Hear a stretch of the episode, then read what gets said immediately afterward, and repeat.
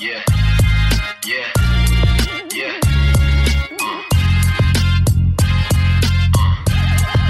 Hold on to your hats, bitches. Buongiorno.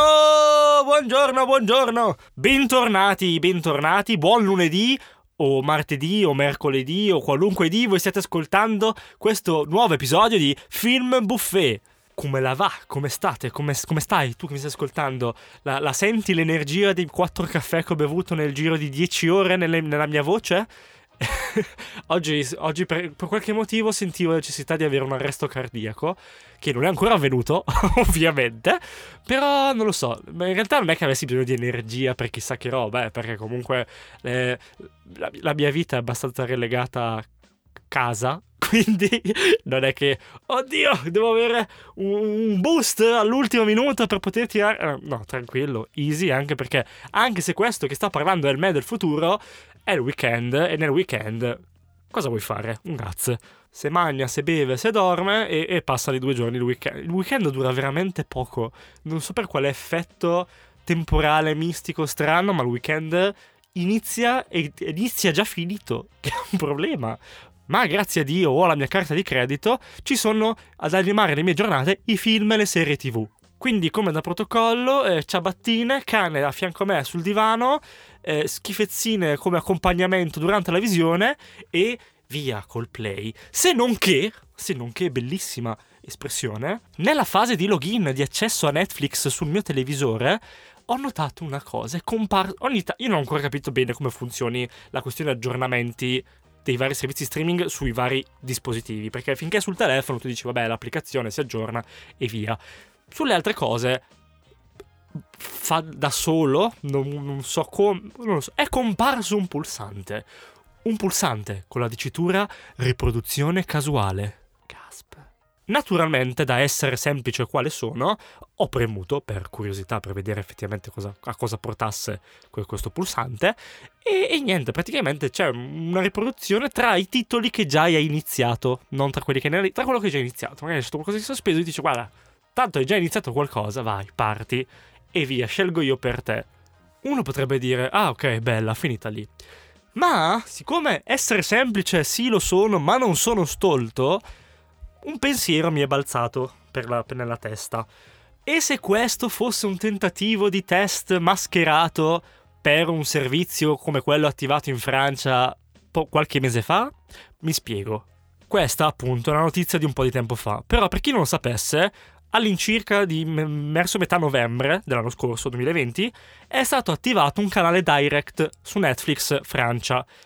In cosa consiste questo canale Direct? Praticamente è un canale dove il palinsesto è preprogrammato con una sequenza di programmi, titoli tra serie TV e film preimpostati, a cui l'utente accede normalmente come un qualsiasi canale televisivo. La cosa ha destato un po' di scalpore, oserei dire, perché si è detto, cazzo, ma com'è possibile? Netflix, avanguardia, come può decidere di adottare un modello arretrato come quello della televisione, di fatto? E in realtà questa è una mossa di Netflix per venire incontro proprio alle esigenze degli utenti, perché penso sia una situazione in cui ci siamo ritrovati bene o male tutti, ovvero quella di passare più tempo a decidere che cosa mettere in play rispetto a effettivamente guardare quello che si è deciso di guardare. Frase un po' contorta, ma insomma avete capito. Siccome loro sanno che bene o male in qualche modo su quel contenuto ci finirai prima o poi, questo è un tentativo di agevolare la visione in quei momenti un po' di oddio, adesso ho qualche ora buca, che cosa mi guardo? Attenzione, non vuole essere un alle 7 c'è questo spettacolo, allora... Spettacolo? Questo spettacolo? E allora mi collego per vederlo. No, è un... A qualunque ora io mi colleghi, c'è qualcosa che sta andando in onda a cui io posso aggregarmi, aggiungermi e dire ok, anche se è iniziato da poco, me lo guardo, tanto poi ce l'ho on demand in caso lo recupero. È un po' un modo... non lo so, ci sta. Il fatto che sia comparso così da nulla questo pulsante mi sa un po' così di A/B testing, per vedere se effettivamente tu saresti disposto, in preda all'indecisione, a premere e sottoporti a una decisione casuale dell'algoritmo, diciamo, tra i contenuti che comunque già stai visionando. Questo ancora non si sa, non è chiaro se sia uno step evolutivo delle piattaforme di streaming on demand o se sia invece un'involuzione di questi prodotti, perché comunque stanno adottando un modello che si è visto per decenni, quasi un secolo ormai oserei dire, e per i puristi dello streaming è un po' un big no-no, ma ci sta, è veramente... Io in primis, che sono il protettore della cultura netflixiana, spesso mi sono ritrovato a passare solamente 2 ore a decidere o cercare cose che, boh, vedi il trailer, mi ispira, non mi ispira, lo salvo, lo guardo domani, adesso non sono nel mood, questo sì, adesso lo guardo, però dura troppo, quindi finirei troppo... PG Play e via, vai, partito. Ma ok, al di fuori di questa apparente piccola variazione di user experience, la vera novità della settimana che arriva da Los Gatos, California, è Netflix che annuncia che per il 2021 metterà online ogni settimana un film nuovo, ogni settimana per tutto l'anno. Questo è un impegno e un progetto coi controcazzi, oserei dire, perché non sono i film, cioè non è proprio il film così tanto per... È stato proprio fatto un video promozionale in cui viene presentato tutto appunto il progetto e film importanti con grossi personaggi di Hollywood tra attori e registi, attori che sono stati registi, registi che non sono diventati attori. Questa cosa deve essere costata un bel po' a Netflix, quindi non mi stupirei se il famoso rincaro che tanto si teme per quest'anno, che per il momento sembra essere avvenuto solamente in Inghilterra in seguito alle spese per l'ultima stagione di The Crown, beh, questo rincaro potrebbe manifestarsi per il restante bacino di utenza sul resto del pianeta Terra. Poi, allora, sappiamo benissimo che i film di Netflix non sono la cosa più straordinaria del mondo, quindi usciranno film tutte le settimane, non è garantita chissà che qualità di queste release, però è stato fatto un bello lean.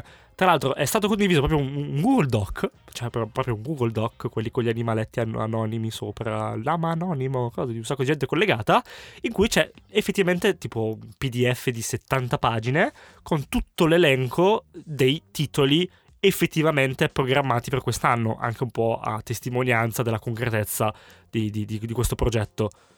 Quasi quasi scaricherò il PDF, farò delle immagini e le pubblicherò su Instagram in modo che anche voi abbiate sott'occhio tutti i titoli che arriveranno. E una settimana comunque è figo, cioè banalmente per me per il podcast vorrebbe dire avere un film garantito da recensire a settimana. Però fermiamoci un attimo a veramente vedere la situazione. Quale casa di produzione ha mai prodotto così tanto come Netflix? Cioè non c'è una Disney, non c'è una Fox...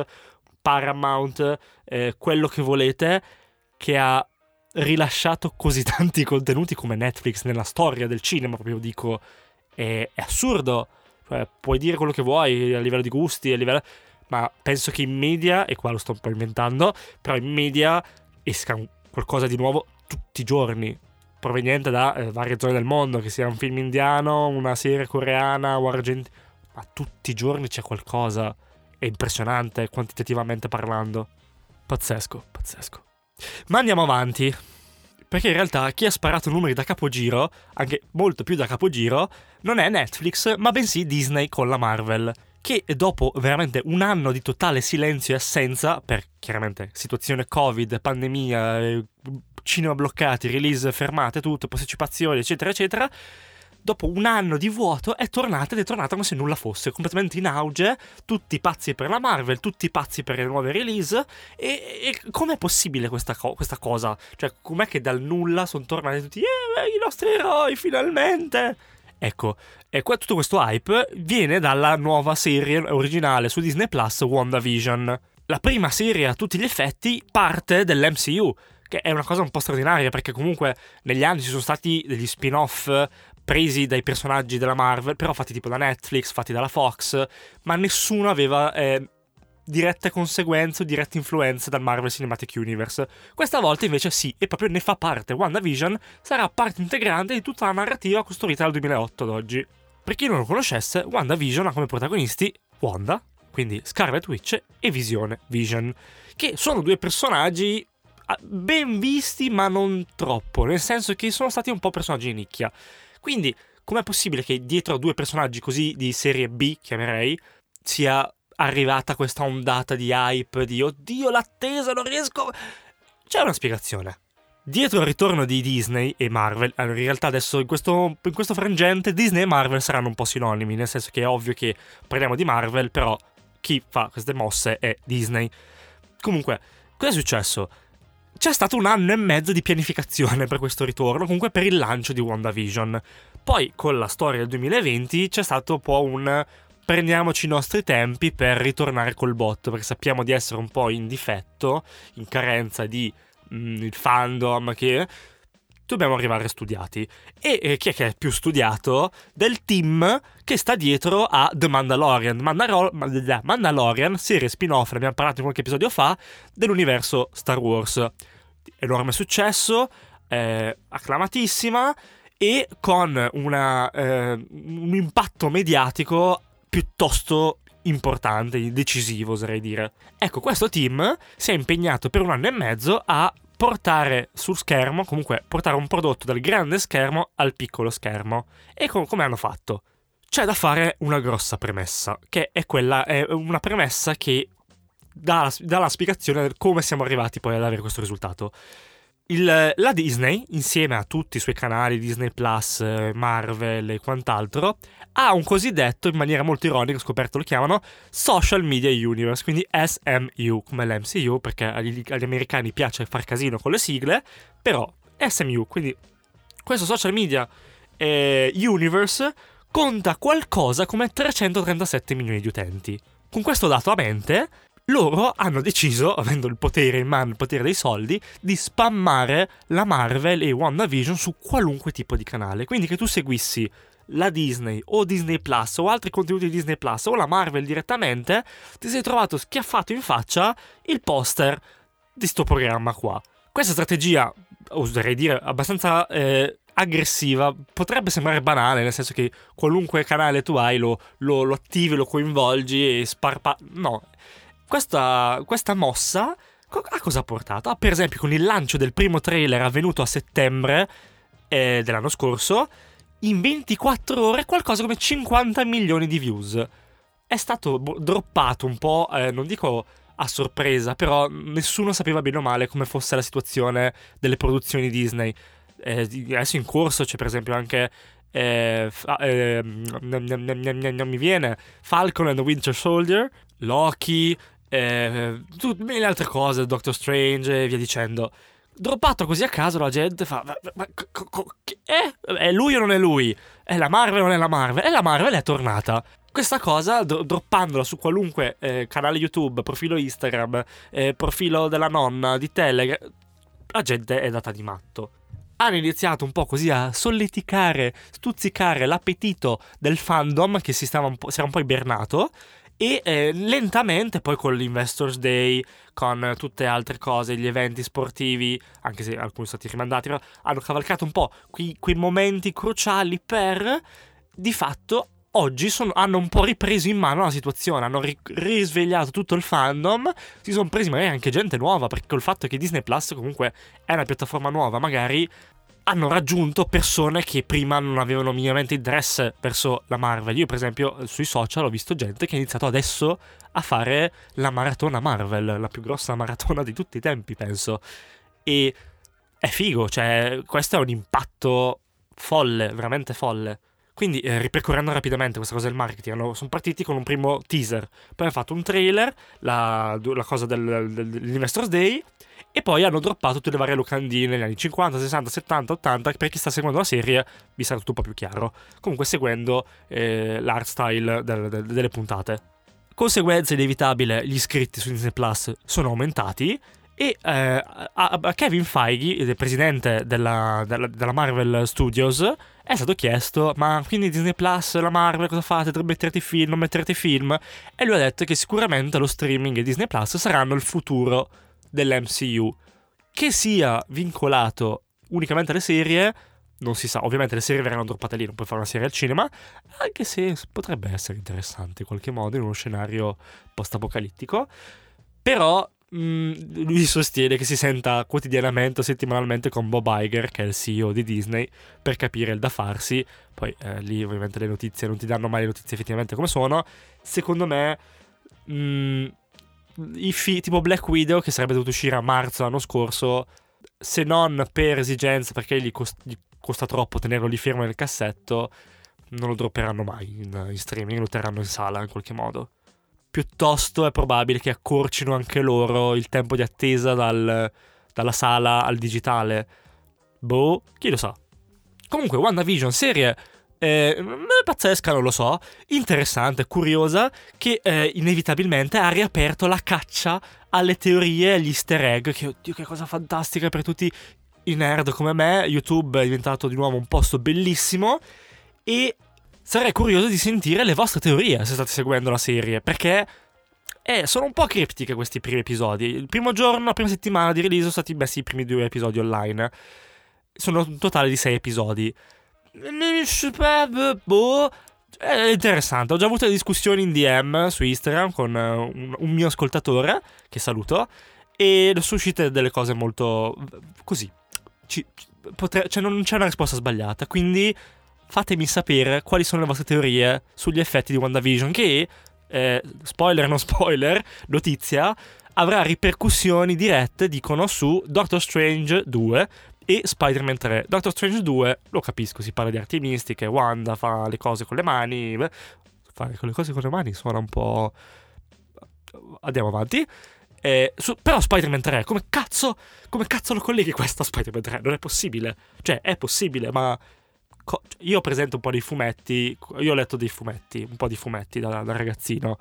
Posso immaginarmi gli scenari. Chiaramente la trasposizione cinematografica cambia certe cose, perché non possono essere prese palese. Però mi chiedo cosa avete intenzione di fare, pazzi furiosi. Ah, che bello questa sensazione di non so. E un'altra cosa che non so come sarà la nuova serie annunciata di Moon Knight, nuova serie sempre ambientata nell'universo Marvel. Stiamo parlando di Marvel, oggi si parla tanto di Marvel, mi spiace per chi non è fan, però Moon Knight arriverà anche quella su Disney Plus e hanno scelto l'attore protagonista, hanno scelto Oscar Isaac, che io personalmente non l'ho visto in tantissimi film, l'ho particolarmente apprezzato in Ex Machina, non in X-Men Apocalypse, mi spiace. In Ex Machina, sti cazzi, è un grande attore, è sicuramente un grande attore che adesso sta andando abbastanza in voga, di moda. E chi è Moon Knight? Moon Knight è un mercenario che in seguito a delle ferite riportate in battaglia è stato arruolato da una divinità egizia per diventare un protettore e combattente della notte, attingendo da questi poteri mistici di questa appunto entità mistica egizia e dalla luna. Quindi questo personaggio di notte si incappuccia e diventa una bestia che mena tutti. Ma la particolarità di questo personaggio, l'ho scritto malissimo perché io Moon Knight sinceramente non lo conosco bene come personaggio, l'ho visto qua e là ogni tanto nei fumetti, ma non mi ha mai troppo preso. La particolarità di questo personaggio è che soffre di personalità multipla, quindi potrebbe essere qualcosa di interessante vedere come la Disney tratta questo disturbo. È un disturbo mentale, si può definire disturbo psicologico. Cioè ci sta. È comunque un personaggio curioso. E non è stato nominato solo il protagonista, ma anche l'antagonista. E l'antagonista non sarà che niente po' di meno che Ethan Hawke, ex marito di Uma Thurman e padre di quella Hawke, l'altra Hawke, che è stata la biondina di Stranger Things, che quando io ho scoperto essere la figlia di Uma Thurman ho detto what the fuck, cioè era lì, era uguale, era la sosia di lei giovane, com'è possibile che non avessi capito? Ma vabbè, altre novità che arriveranno nella Marvel. Deadpool è stato finalmente confermato da Kevin Feige, il buon Kevin Feige, uomo del cappellino, che Deadpool sarà parte della Marvel e verrà mantenuto la classifica R-rated, che ricordiamo vuole significare che è un film che non visibile dai minori di 17 anni non accompagnati da un adulto, che in Italia chiaramente tutti se ne sbatteranno il cazzo, ma è così. Cosa interessante, perché quindi la mia teoria del Deadpool far dire le parolacce agli Avengers non era proprio una cosa inventata a culo. È molto probabile che il sequel di Deadpool, quindi Deadpool 3, non finirà su Disney Plus perché è una piattaforma family friendly, ma che verrà invece messo su Stars, la nuova piattaforma per cose un po' più adulte. E boh, sì, vabbè, ci sta, l'importante è che si possa vedere. È figo, cioè è interessante, mi chiedo un po' come quando lo infileranno e come lo infileranno.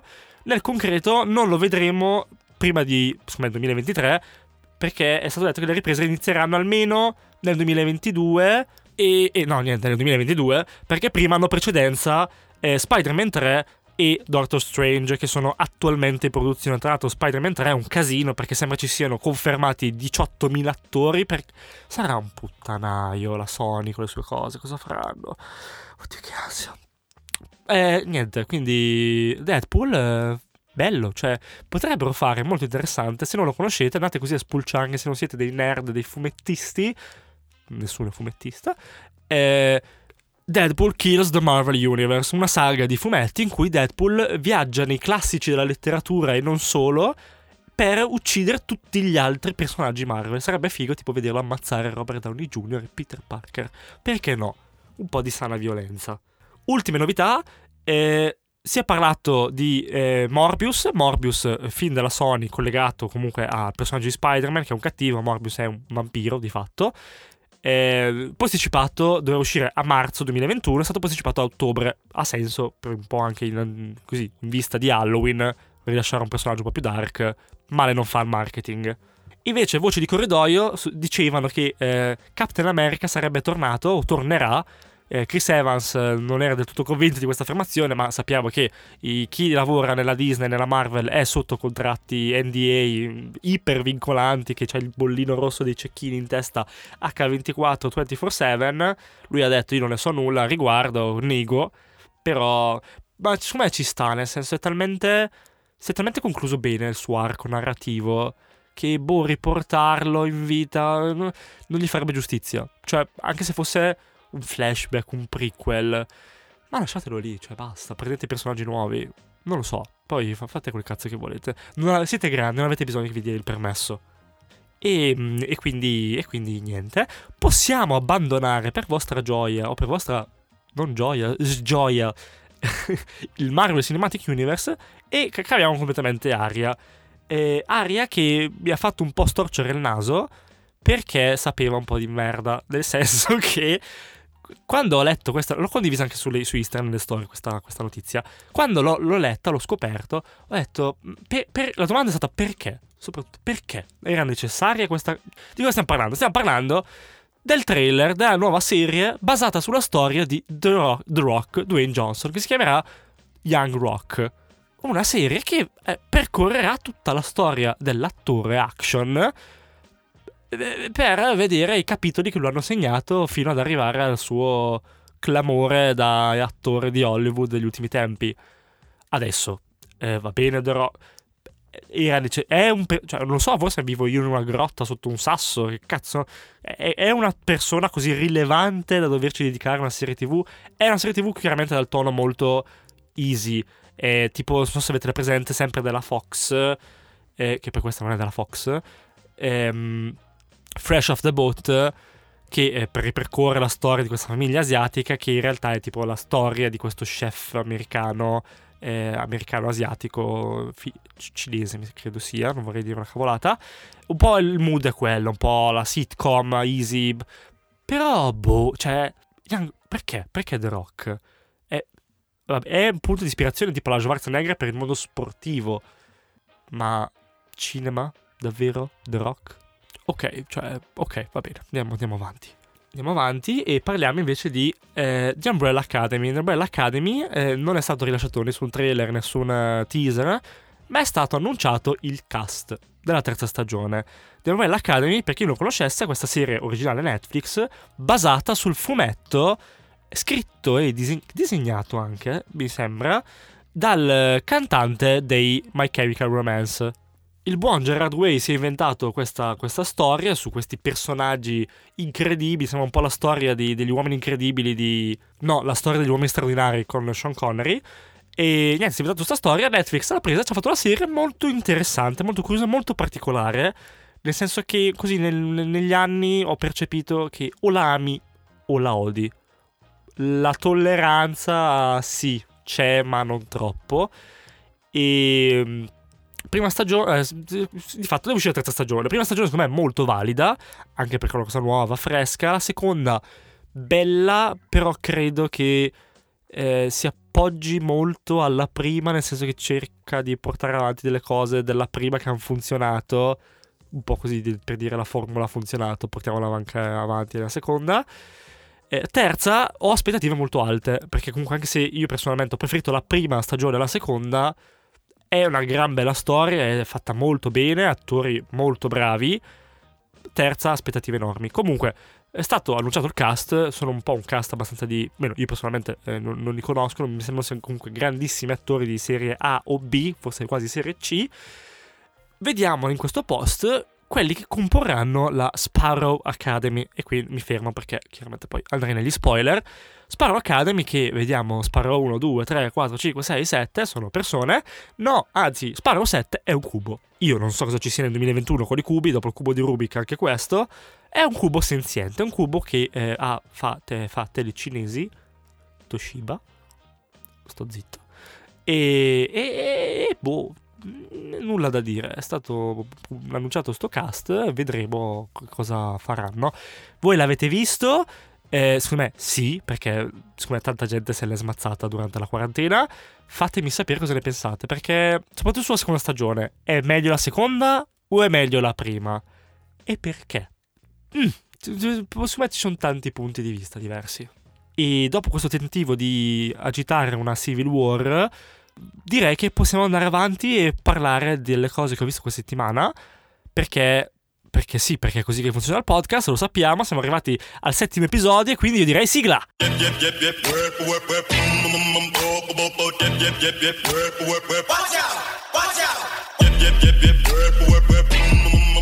Oh, eccoci qua, bene. Questa settimana parliamo di una nuova serie originale Netflix che si chiama Lupin. Lupin, che già dal primo giorno ha riscosso parecchio successo, raggiungendo la top 10 di tantissimi paesi e addirittura in alcuni rimanendo al primo posto per svariati giorni. Lupin è un adattamento contemporaneo della famosa novella di Arsenio Lupin.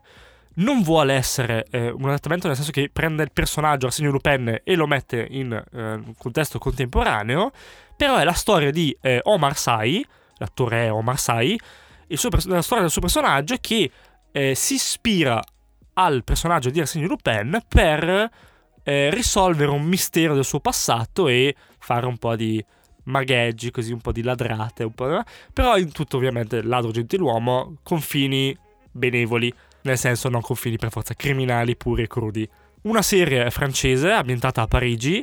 Omar Sy è un attore pazzesco, comunque Omar Sy si è dimostrato negli anni, ha avuto il suo debutto con Amici miei, e negli anni qua e là si è visto in alcuni film sia internazionali che non, quindi nazionali francesi, e è una stella emergente, a sua età, però non è che sia anziano, però è un signor attore.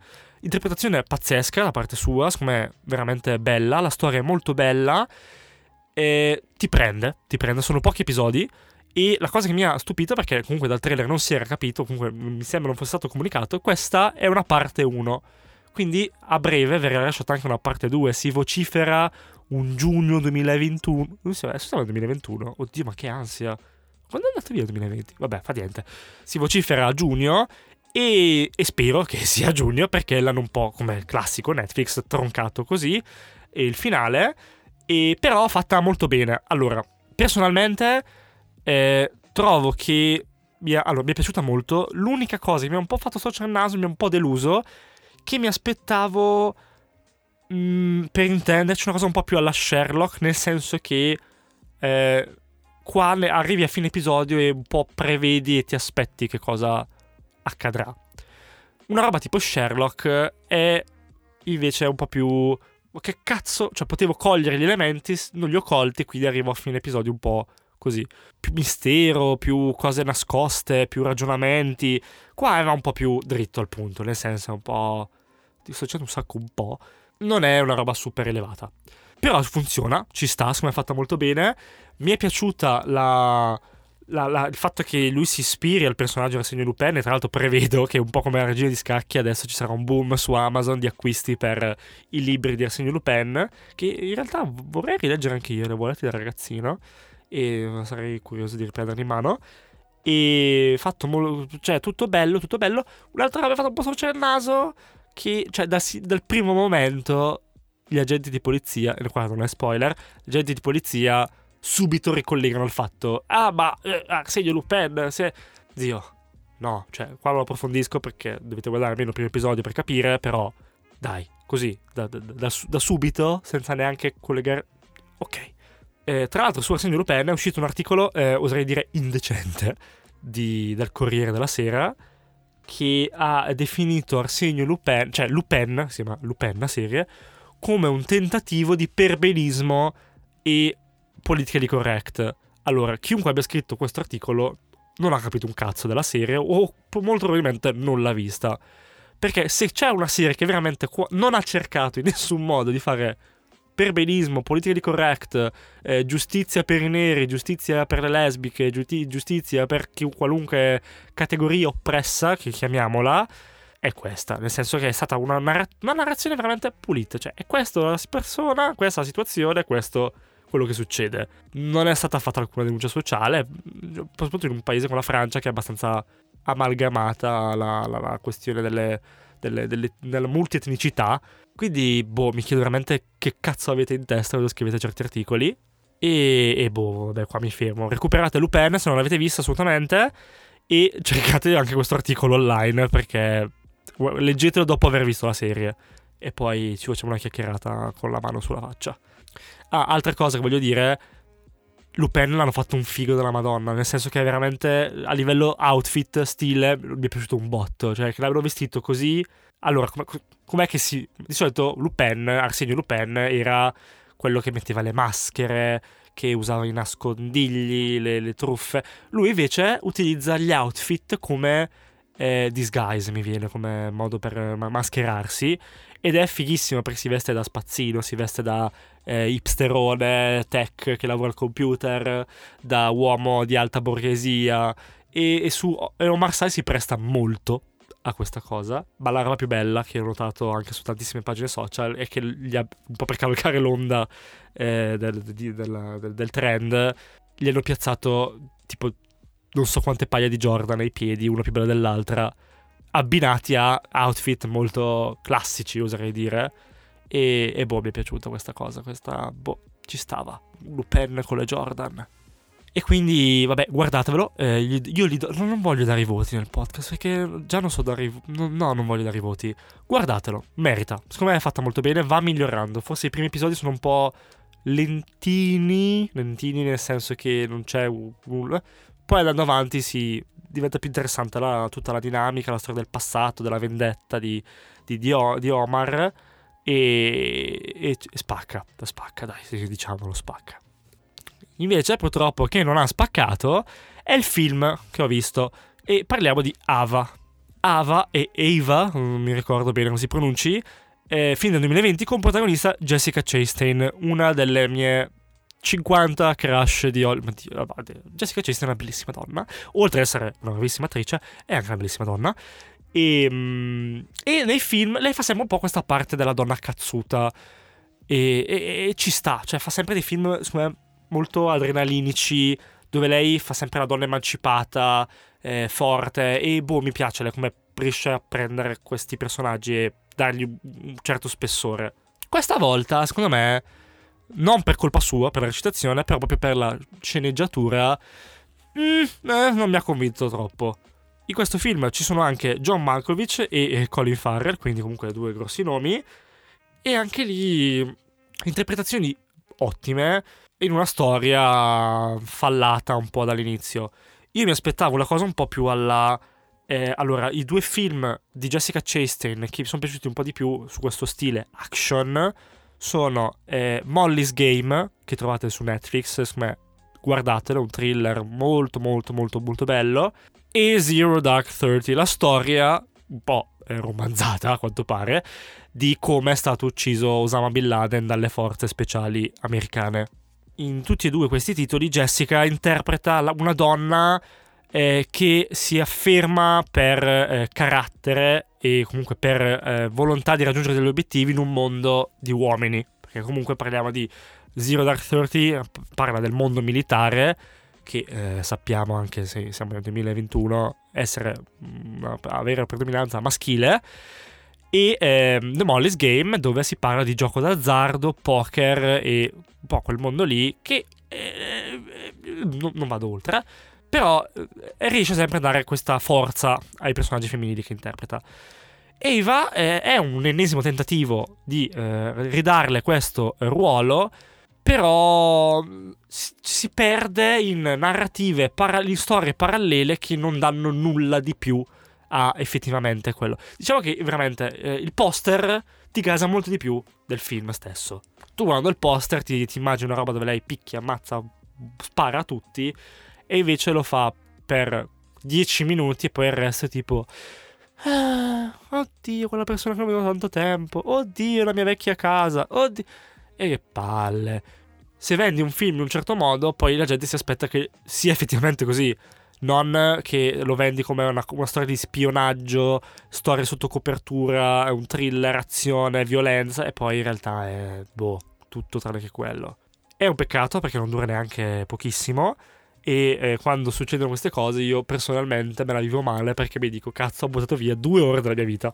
Quindi ve lo sconsiglio. No, cioè, se dovete guardarlo, se non avete tante pretese, se vi volete male e vi trattate male e mangiate i sofficini perché non sapete cucinare, quindi mangiate solo sofficini e salata salti in padella, non vi curate di voi stessi, guardatevelo. Altrimenti, se volete un film con donne con le palle, dai, un po' di affermazioni maschiliste, no, di donne forti in con scene d'azione interessanti, dei thriller con un po' di storia vera dietro, Molly's Game, sempre Jessica Chastain, Zero Dark Thirty, oddio è complesso da dire, quello non è proprio un thriller, sì, no, guardatelo. E non di Jessica Chastain, ma è il primo film a cui che ho associato vedendo il trailer, Salt con Angelina Jolie, uno dei miei film d'azione preferiti. Ogni tanto quando mi capita su Sky lo riguardo, perché mi ricordo la prima volta che l'ho visto e ho sparato tipo alla fine e ho detto che cazzo sta succedendo? Ed è bello quando un thriller ti dà questa sensazione, perché il thriller deve lasciarti questa cosa. Quindi cara Jessica, io ti amerò per sempre, però ritenta in futuro con qualcos'altro. E niente, io direi che per questo episodio siamo arrivati alla fine a bomba. Questi caffè me li sono prosciugati, veramente adesso sto un po' collassando. Quindi niente, bomba, pazzesco. Vi ricordo che vabbè, sono su Instagram, sono anche su Twitter adesso, perché lo so, ho aperto Twitter perché per rispondere a certe notizie e parlare di cosa sto guardando è abbastanza immediato. Così 140 caratteri, in realtà mi sa che sono più di 140 caratteri adesso, però ci sta, marchettata finita. Quindi Twitter, Instagram, mi raccomando su Instagram fatemi sapere cosa ne pensate di quello che è successo in puntata, fatemi sapere quali sono le vostre teorie per WandaVision, se lo state seguendo non seguitelo, recuperate prima tutti i film del Marvel Cinematic Universe e poi guardatelo, perché altrimenti mi incazzo. E soprattutto The Umbrella Academy, meglio la prima stagione o meglio la seconda? Fatemi sapere, noi ci vediamo, ci sentiamo anzi, perché non ci vediamo, nel prossimo episodio. Vi ringrazio, guardate cose, parlatene e niente, alla prossima, ciao, grazie mille, ciao. Your hats, bitches. My verbal presence is herbal essence. I'm in your head, all up in your noggin from the morning till you get in bed. Get the picture lyrically, I hit you till you're spitting red. Y'all been working 9 to 5s, I've been doing this instead. I'm just a different bred, kiddo from Atlanta. Hand a microphone to me and watch the world become a fan of Mr. Schultz. Give me the beat and I give it up.